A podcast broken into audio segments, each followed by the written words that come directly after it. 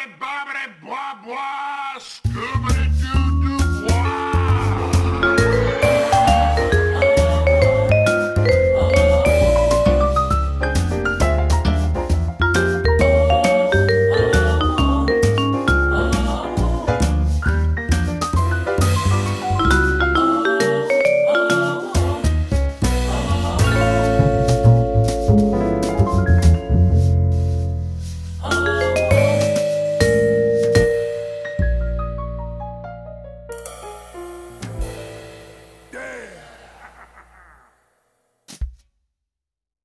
Welcome to season one of the Cafe Nervosa podcast. I'm Lauren. And I'm Taryn. We're two ladies who have a deep and abiding appreciation for the 1990s NBC sitcom Frasier. In this podcast, we're going through the show season by season and we're talking about specific topics as we go. You can find all season one episodes in the feed right now. Along the way, we'll share some of our favorite moments, great jokes, guest stars we love, character moments that last, and other Frasier related fun. In this episode, we're talking about Martin Crane, and for season one, that means understanding the function of the character in Frasier's life and in the show. It also means we're going to talk about senior citizens knocking boots. Lucky us. So recline in your duct tape covered chair and pop open a cold can of Ballantines as we talk about season one of Frasier.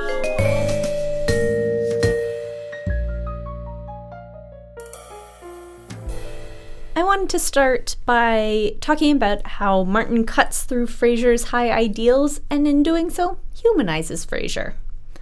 He's able to do so often because he's the innocent of the show. Martin's Martin is not as highly educated or classy as his sons. We're using classy in an air quote there. Yes. And he says what he thinks and doesn't buy into Frasier's worldview. There's a great example of this in episode 2 entitled Space Quest. This is the episode where Frasier is seeking out a quiet space to read a book in his now crowded apartment.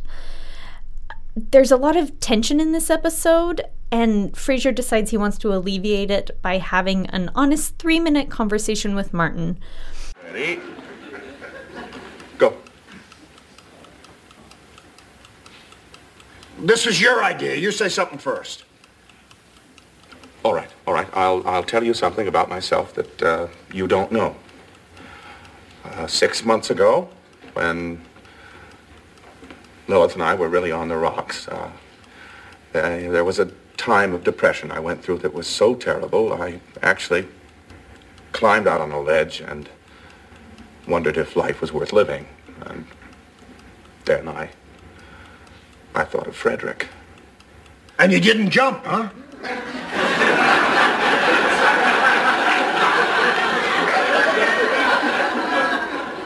Dad. Wow, I never knew that. Well, that's the point of this whole experiment, to, to tell one another something that we don't know about each other, something vulnerable. Now it's your turn. Okay. Well, about two months ago, I was in the basement going through some old pictures of your mother and me. And all of a sudden, something flew up in my eye. And when I was trying to get it out, I realized that I could turn my eyelid inside out the way kids do at camp. That's it? You call that vulnerable? It hurt! Well, I'm not talking about that kind of pain. I'm talking about your emotions, your soul. Some sort of painful, gut-wrenching experience. Other than this one? Oh, God. Always a flip answer. Well, this whole thing's stupid. Well, not to me. While I am a fan of open, honest conversations, I'm on Martin's side here in thinking that you really can't just sit down with no agenda except connection. Martin isn't intentionally trying to annoy Frasier, but he does, and in doing so, he allows the audience to see a more human side of Frasier. And because of that, we can root for Frasier a little more. For sure. Martin's reaction is to Frasier's intellectualism and how he thinks he can control things, and that sitting down with an egg timer will solve their problems about their relationship, and that's silly. And we need Martin to point that out to us. Yeah. Lauren, what do you have? Let's talk about a very Martin centered episode from season one. It's episode 19 Give Him the Chair. This is where Frasier carelessly gets rid of Martin's favorite duct taped covered recliner. The, sh- the chair is a stand in for Martin, and it's the only piece of furniture Martin is allowed to have in their shared home. The chair is the physical manifestation of Martin in the apartment, and when Frasier tosses it to the curb, it's a pretty bad look. It really is. It's also a, a weird thing for Frasier to do because Martin makes a big deal about bringing it in in the pilot. Um, and Frasier as a character is insensitive and egotistical, so I guess it fits, but it's odd. It seems more mean spirited than Frasier is. I agree, which could be a f- first season figuring out where the lines of the characters are drawn. Definitely. I like that episode though because Martin gets to make a point about who he is and why his place in the apartment matters. And here's a clip of that. I suppose you're going to be throwing Eddie out by the dumpster next. Dad, I don't know why you're carrying on this way. We are, after all, talking about a 25-year-old broken down chair. If you don't like this chair, I'll get you another one. Any chair you want. Really? All right, I'll tell you what chair I want. I want the chair I was sitting in when I watched Neil Armstrong take his first step on the moon. And when the U.S. hockey team beat the Russians in the 80 Olympics. I want the chair I was sitting in the night you called me to tell me I had a grandson. I want the chair I was in all those nights when your mother used to wake me up with a kiss after I'd fallen asleep in front of the television. You know, I still fall asleep in it. And every once in a while, when I wake up, I still expect your mother to be there ready to lead me off to bed. Oh, never mind. It's only a chair. In the pilot of the show, Daphne talks about the chair in Frasier's fancy apartment by saying that you get one good piece and then you build around it. And I think Martin is that good piece on the show Frasier. He really is. And you can hear it in that clip. You sure He's can. The heart. Mm-hmm. And he does act. His character in the show serves as that little bit of grit that irritates Frasier and also turns him into a better person. He rubs up against Frasier's notion of who he is in the world, and he help and Martin helps us as the audience do the same. I agree. And Martin is the everyman in this show. He's the person who regular viewers can relate to, and he ultimately makes the show watchable. He sure does. Another example of him doing this is in episode 13, Guess Who's Coming to Breakfast? And this is the episode where Frasier discusses his father's dating life on his radio show, much to Martin and his girlfriend's dismay. Martin is not pleased with how Frasier airs his personal business on on his show and he tells him precisely how he feels about that. And we have a clip of that. I want to talk to you, mister. Oh, sounds like someone's being taken out behind the woodshed. Don't tempt me. Where the hell did you get off talking about my personal life on your radio program? Are, are you discussing what I said about you and Elaine? You're damn right I am. I've never been so embarrassed in my life. Oh, Dad, everything I said was flattering. Oh, yeah, telling all of Seattle about your old dad shacking up with the neighbor lady. Oh, come on, you old swordsman. I thought you'd get a kick out of it. Uh, knock it off, Frasier. Thanks to you, Elaine won't even talk to me anymore. What for? Just because of a harmless remark I made on the radio? Hey, for your information, people of our generation think that sex is a private thing. And I still think that's a pretty healthy way of looking at it. Sex is something between you and the person you're doing it to.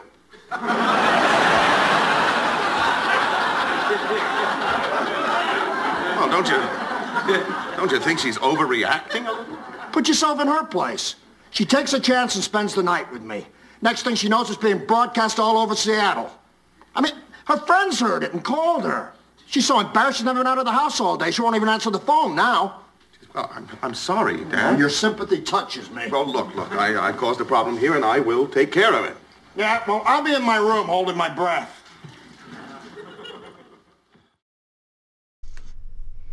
The person you're doing it to. Good one, Martin. Classic Martin.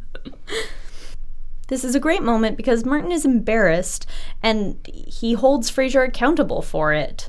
When Frasier ex- accepts the responsibility, he becomes a more believable and enjoyable character.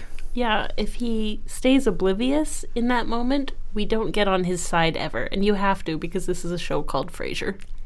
Definitely. The next thing I wanted to talk about is how Martin serves as the moral center and the moral compass of the show.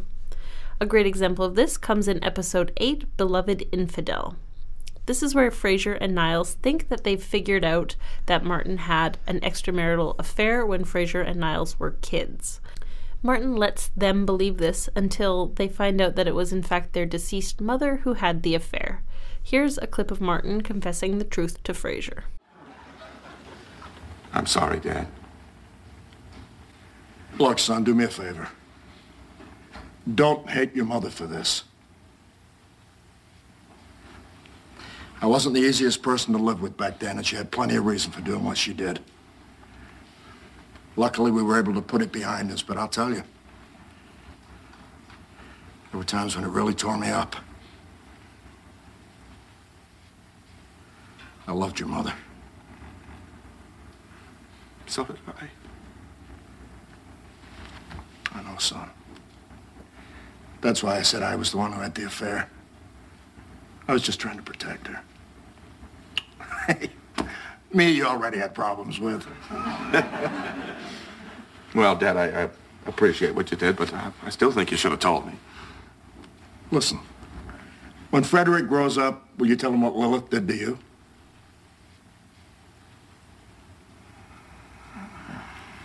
Okay. Wanna watch my program now? Martin is a good person, and he's a good man, and he tries to protect his wife's memory. It's sweet, and he's also really trying to protect Frasier because he's a good dad. It's very lovely. These are things we like about Martin. Yep. Interesting bit of trivia John Mahoney is 15 years older than Kelsey Grammer. Only 15 years older. Yep. That's pretty crazy. It's interesting how the show ages him up, even if that's his natural hair color, I'm assuming it is. But the cane and his mannerisms make him seem a lot older. And the character is also written as being somewhat out of touch sometimes, which ages him as well. Mm-hmm. I'm fascinated by the portrayal of older actors in the 90s. Um, do you know how old John Mahoney was at the time that the show premiered? If my math is correct, he was 53 when the show started. Yeah, he looks older than that. Definitely. I think for both of us, Martin is one of the most consistently funny characters on the show. I really agree with that. It's partially because of what you mentioned earlier, Taryn, about him being the innocent. He's he gets to have those funny lines. He's also a straight man sometimes to the antics of Frasier and Niles. Um, and he also exists in a position to call out the ridiculousness of his sons, which he does often and beautifully. The character and the actor bring a good naturedness to the show. So when he opens a can of spray cheese and it goes everywhere, it's just funny because you love this guy. For sure. John Mahoney, the actor, is also a really gifted physical comedian. Some of my favorite memories of that character are him, you know, shaking his cane. I have a very vivid image of him with a flustered sort of stomping with his cane walk. I really enjoy that. Yeah, absolutely. Uh, John Mahoney passed away early this year in 2018, um, and it's a real gift that we get to watch him on the show. I agree.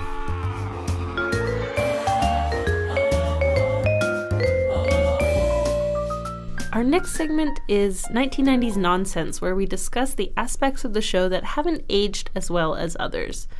Reminder time it's been 25 years since Frasier premiered, and a lot has changed. Taryn, what nonsense do you bring?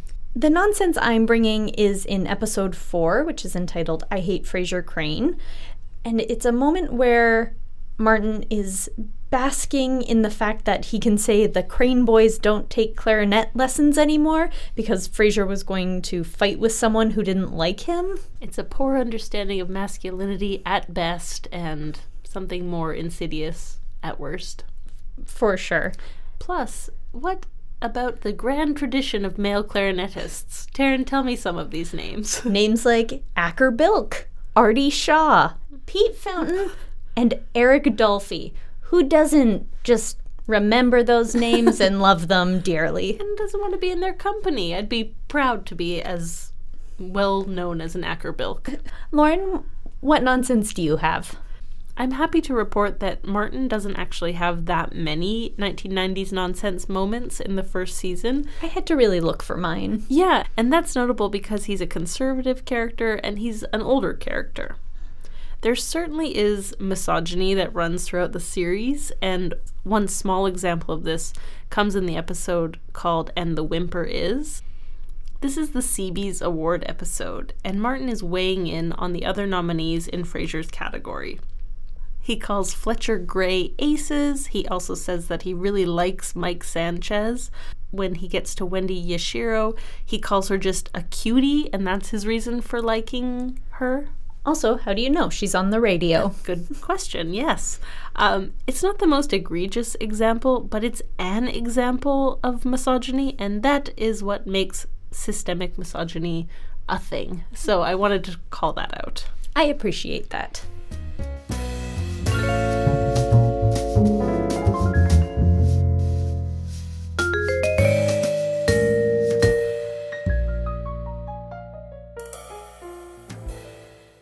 Turning back to the things that we love about the show, it's that time where we recommend an episode for you from the first season. Taryn, what's your pick? I'm going to recommend episode 21, Travels with Martin. It's a great way to see Martin as a goofy dad who is enjoying time with his kids. That's a classic. I'm recommending episode 3, Dinner at 8. This is an episode that we've talked about quite a bit because it's excellent. This is where they go to the timber mill and order from the beef trolley. It's a great one. And as a special treat, we're including a clip of the beef trolley. I see we have a couple of first timers here. Let me tell you how it works. Every entree comes with soup or a trip to the salad bar. One trip only, please. Also included is our famous garlic cheese bread. And now, if you're ready, you can claim your steaks. Claim our steaks? You get to pick the cut you want off the beef trolley.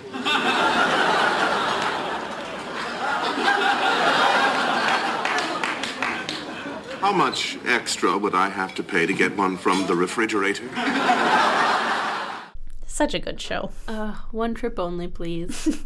Fun facto once Taryn and I went to a chain restaurant that will remain unnamed and had our own timber mill experience. We kept our ties, but we did keep our ties, but we uh, couldn't stop mocking everything in the place. Yep. Thanks for listening to Cafe Nervosa. Check out the other episodes for this season of the podcast. They're in our feed on iTunes and Google Play and on our website at cafenervosapodcast.com. Also, you should go right now and follow us on Instagram at Cafe Nervosa Pod. We're incredibly proud of that feed and you will enjoy it. Please also help us spread the word by telling the Niles to your Frasier, the Daphne to your Martin about Cafe Nervosa. We like to end every episode with clips of our favorite jokes from this season based on our theme. Taryn, you're up. All you need to know here is that Daphne and Martin are discussing the weather forecast. Oh, there's a gruesome bit. A partly decomposed body just washed up in Puget Sound. Hey, that's good news. Pardon? Yeah, bodies don't rise till the weather gets warmer. You get your first floater and spring's just around the corner.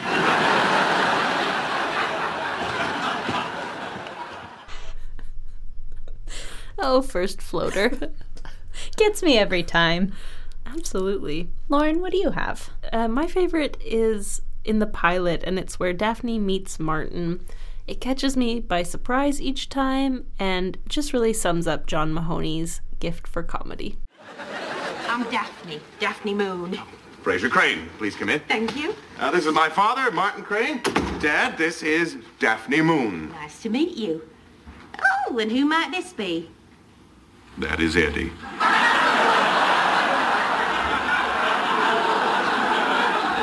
I call him Eddie Spaghetti. Oh, he likes pasta. No, he has worms.